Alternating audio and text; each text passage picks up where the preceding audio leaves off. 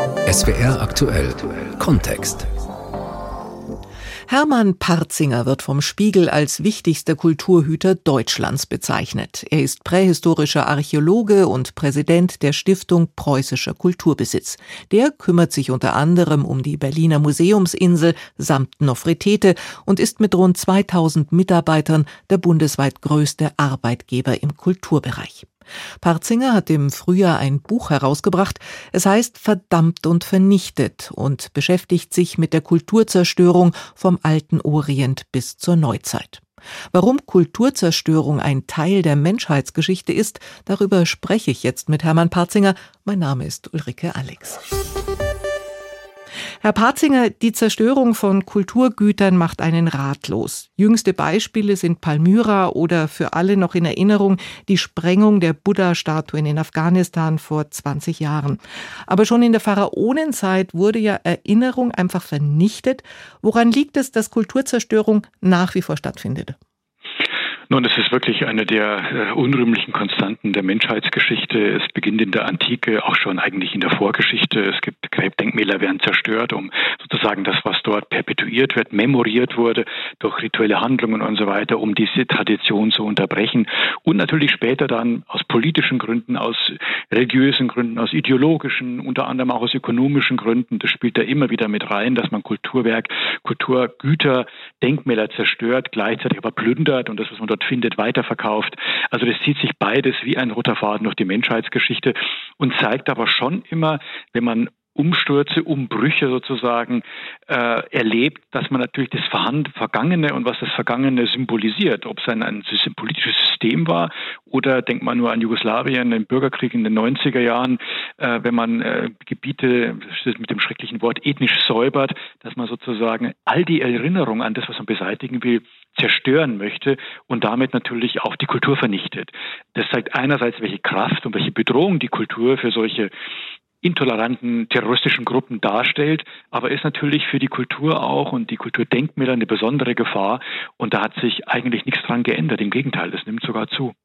Wer Kulturgüter zerstört, tötet auch oft diejenigen, die sich um Kunst kümmern. Inwieweit geht die Vernichtung von Kunst Hand in Hand mit Menschenrechtsverletzungen bis hin zum Völkermord? Das ist etwas, was gerade das 20. und auch das 21. Jahrhundert eben äh, kennzeichnet, wenn wir an die an den sogenannten Islamischen Staat denken und und äh, die Verfolgung und die Ermordung der Jesiden zum Beispiel, ne? oder eben auch äh, äh, Minderheiten, die Hazara etwa im Teil von Bamian, die von den von den Taliban verfolgt wurden. Natürlich den Nationalsozialismus muss man nennen.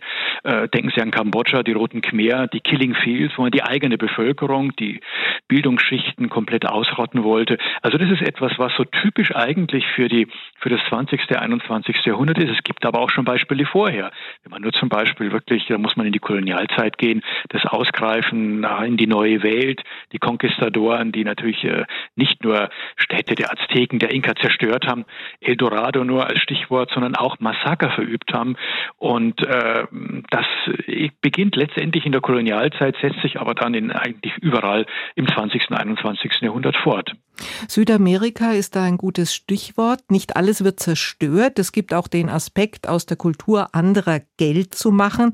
Die Spanier haben ja bei ihren Eroberungen Goldartefakte aus Südamerika eingeschmolzen. Während der russischen Revolution wurden erbeutete Gemälde ins Ausland für teures Geld verkauft. Wo findet so ein Ausverkauf heute noch statt? Nun, wir haben das im Nahen Osten natürlich. Im Nahen Osten hat das, die, das Raubgräbertum natürlich eine lange Tradition. Äh, über, über Generationen hinweg gibt es, äh, das man erlebt in Ägypten auch so Raubgräberfamilien, die durchaus stolz sind auf dieses, auf dieses Gewerbe. Wir wissen ja schon, dass in pharaonischer Zeit die Gräber geplündert und beraubt worden sind. Aber es hat äh, in der Neuzeit, vor allem im späten 20. und frühen 21. Jahrhundert, wirklich ein industrielles Ausmaß angenommen. Und was der IS äh, in Syrien und im Irak betrieben hat, dass er einerseits diesen, diesen performativen Ikonoklasmus, ne, Zerstörungen filmt, Sprengungen filmt und sie weltweit verbreitet, andererseits aber dieselben Städten durchwühlen lässt, um dort eben Antiken zu finden, die dann im illegalen Markt weltweit verkauft werden. Das ist ein riesiger Markt und es hat an Dimensionen wirklich zugenommen und wie gesagt, es hat so eine Art äh, Vorindustrie oder industrielles Ausmaß inzwischen angenommen. Wissen Sie, wer solche Kunst kauft? Man weiß ja, dass es eigentlich nur aus was sage ich mal, dubiosen Quellen kommen kann und dann kaufe ich es trotzdem? Ja, das ist eine gute Frage. Wir wissen es nicht genau, weil das natürlich, es gibt so Dunkelfeldforschung, da gibt es auch erste Projekte, um mal diese Wege zu ergründen. Wie ist der Opus Moderandi, dieser, dieser illegalen Händler, wie wird das verkauft? Wer sind die Vertriebswege? Wer kauft sowas eigentlich? Aber alles, was wir wissen, ist, dass es wirklich in großer Zahl auch Privatleute gibt, die eben in diese Dinge investieren. Als Geldanlage, auch einfach, weil sie fasziniert sind von diesen frühen Kulturen, etwa auch in Lateinamerika, diese Gräber in, in, Ecuador, in Peru, da ist sehr, sehr viel Gold eben auch noch heute in diesen Gräbern drin. Und die sind seit Jahrhunderten eben ein präferiertes Ziel der Grabräuber. Und das äh, führt natürlich dazu, selbst wenn Sammler das kaufen und das sogar öffentlich zugänglich zeigen, es ist aus dem historischen Kontext gerissen. Und damit ist eine wichtige Komponente der Zusammenhang, der für die Interpretation, für die historische Aussage eines Objektes eminent wichtig ist, der ist damit verloren und zerstört. Das Objekt als solches ist nur ein Teil der ganzen Geschichte, aber der Kontext ist der zweite und der ist weg. Und deshalb sind Zerstörungen so, so, so schrecklich und deshalb ist auch die illegale Archäologie, das Kaufen von geraubten, geplünderten Kulturgütern wirklich eine, nicht eine Rettung, wie manche ja denken, es bleibt daran erhalten so ungefähr, sondern wirklich eine Zerstörung. Ein, ein, ein, man man leistet, dem, leistet dem Vorschub und deshalb öffentliche Sammlungen, öffentliche Museen machen das schon lange nicht mehr. Da ist die Provenienz, bevor man etwas erwirbt, ganz, ganz entscheidend. Wenn Kunst geraubt, aber weder zerstört noch verkauft wird, dann kommen wir zum Stichwort Aneignung. In der Französischen Revolution gingen Prunkstücke aus Sammlungen des Adels in allgemein zugängliche Museen über Kunst fürs Volk. Das klingt nach einer Befreiung der Kunst, die aber klar auf Unrecht basiert, oder? Ja, also die Französische Revolution ist insofern auch ein Wendepunkt in der Geschichte der Kulturzerstörung, weil es zum ersten Mal waren diese Kulturzerstörungen von einer säkularen Kulturideologie getragen. Man wollte das Ancien Regime überwinden und also seine Symbole und die Symbole äh, seiner Träger zerstören. Und es ist ja unglaublich viel äh, wirklich vernichtet worden. Man hat aber auch äh, Kunstgewerbe, wertvolle Möbel, Gemälde auch ins Ausland verkauft, nach Großbritannien, die Zahnschlösser um St. Petersburg herum. Dort finden sich auch Dinge, die aus jener Zeit, aus Frankreich gekommen sind, bis man gemerkt hat, der Begriff Vandalismus, man ist ja in der Französischen Revolution geprägt worden von dem Bischof Henri Grégoire, der zum ersten Mal von Vandalismus spricht und sagt, es macht ja gar keinen Sinn, äh, die Dinge zu zerstören. Man muss sie enteignen, entstaatlichen sozusagen, die Träger des alten Regimes enteignen, aber dann muss das erhalten werden. Und das ist dieser, dieser Turning Point, wenn man so will, der wirklich ein ganz, zu einem ganz neuen Verständnis von Kulturerbe geführt hat. Und natürlich, wenn man so will, ist es illegal. Natürlich, äh, es ist ein, ein Raub ähm, äh, im Zuge der Enteignung und auch Vernichtung und Ermordung, Hinrichtung auch der, der Träger der, des früheren Regimes. Äh, ein anderes Beispiel ist die, die, diese, die russische Revolution 1917. Ähm, aber wenigstens sind die Kulturgüter dann nicht mehr zerstört worden, vernichtet worden oder eben respektlos verkauft worden, sondern man hat sie dann wirklich ähm, als Kulturerbe wirklich äh, und als historische Quelle für eine Zeit, auch wenn man mit dieser Zeit wenig Sympathien verbunden hat, aber doch erhalten für die Zukunft. Das war ein ganz wichtiger Wendepunkt, der natürlich später wieder Nationalsozialismus bis hin zum IS wieder in die andere Richtung gedreht wurde. Wenn wir bei der unrechtmäßig erworbenen Kunst sind, dann kommt man zwangsläufig auch noch mal auf die Provenienzforschung zu sprechen. Sie soll die Herkunft von Kunstwerken klären und eine gerechte Rückgabe ermöglichen. Sind die deutschen Museen da mittlerweile gut aufgestellt? Ich denke schon. Das große Thema der Provenienzforschung war ja lange die NS-Raubkunst. Das wird auch weiterhin und wird noch für lange unser Thema sein.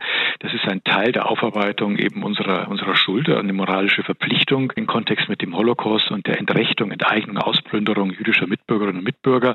Aber es hat sich erweitert. Es gibt das Thema des DDR-Unrechts, also Kunstgegenstände, Kulturgüter, die in der früheren DDR geraubt worden sind an der, ihren Besitzern und natürlich neuerdings und jetzt seit einigen Jahren wirklich äh, in der, in der öffentlichen Debatte sehr präsent, das koloniale Unrecht. Also Sammlungen, äh, die von Kolonialmächten in kolonisierten Gebieten, äh, ob in Südamerika, in Afrika, in Asien, Ozeanien, wirklich ähm, erworben worden sind. Und die Frage, wie ging dieser Erwerbungsvorgang? Der hat bislang nicht interessiert. Das war quasi auch, wenn man so will, ein Fortdenken einer, einer kolonialen, kolonialistischen Haltung.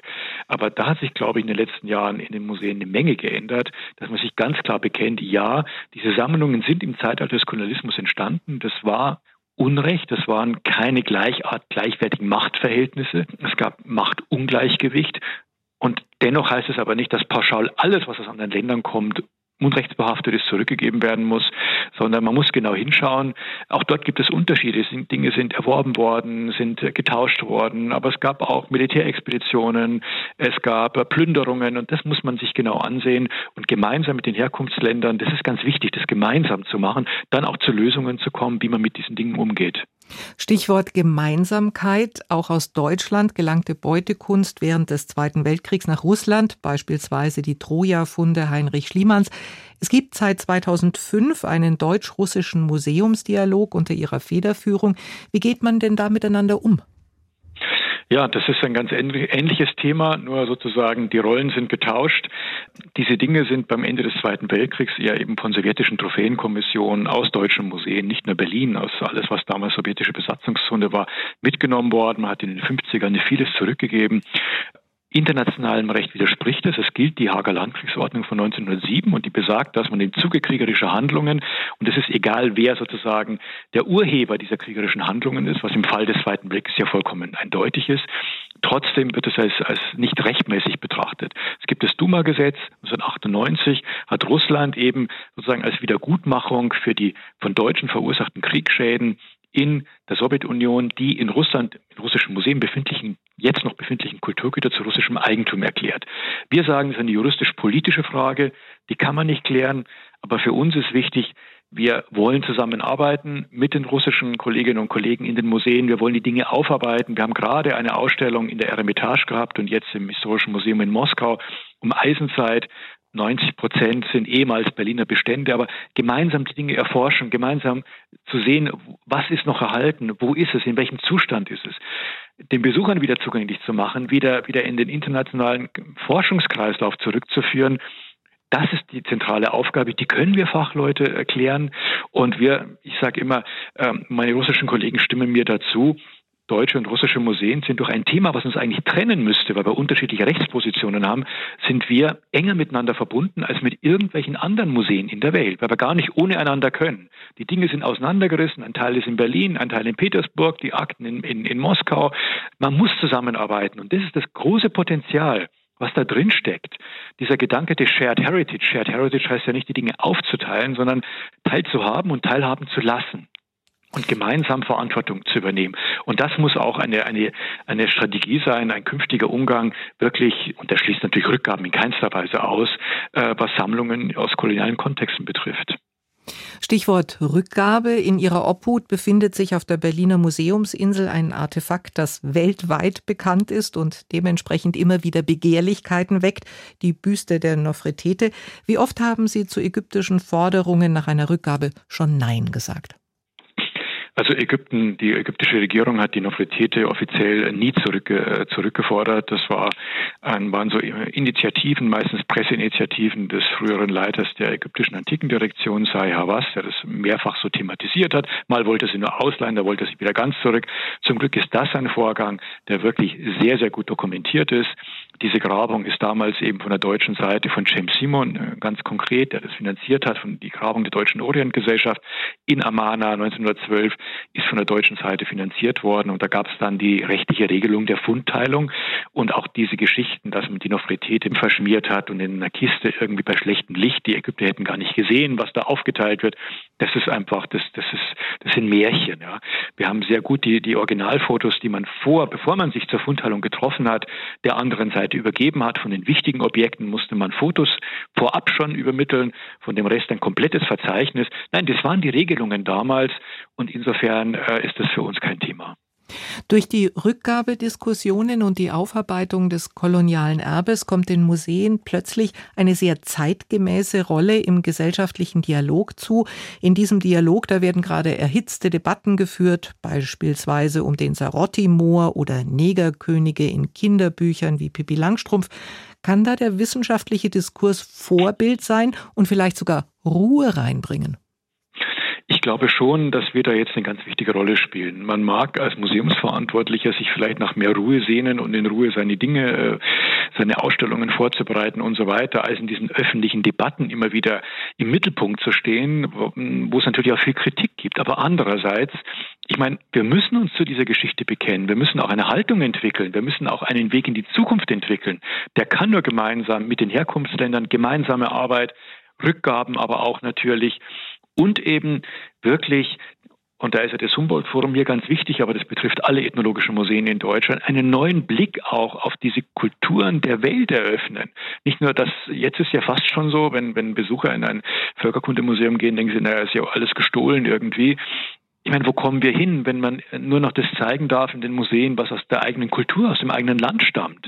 Sondern der, die Universalmuseen haben ja eine ganz große, ein ganz großes Narrativ, in dem sie eben wirklich zeigen wollen letztendlich, dass der, dass der Mensch überall gleichwertig ist und dass es überall auf der Welt hochinteressante, spannende Entwicklungen gab. Alexander von Num hat mal gesagt, mit Bezug auf indigene Gruppen am, am Orinoco in Venezuela, auch was dort geschehen ist, muss man wissen, denn nur dann, wenn man selbst das, was im hintersten Winkel der Welt geschehen ist, weiß, begreift man die Welt als Ganzes. Und ich glaube, da haben wir noch eine Menge zu tun, gerade im Kampf gegen Rassismus, gegen Xenophobie, dass man auch die Bedeutung anderer Kulturen, fremder Kulturen, die völlig neue Haltungen, äh, auch, auch ihre ob eigenen Objekte völlig anders betrachten, als wir das tun, dass man das den Menschen einfach nahe bringt. Und das war SWR aktuell Kontext zum Thema, warum Kulturzerstörung Teil der Menschheitsgeschichte ist. Ein Gespräch mit dem Präsidenten der Stiftung Preußischer Kulturbesitz, Hermann Parzinger. Ich bin Ulrike Alex. Danke fürs Zuhören.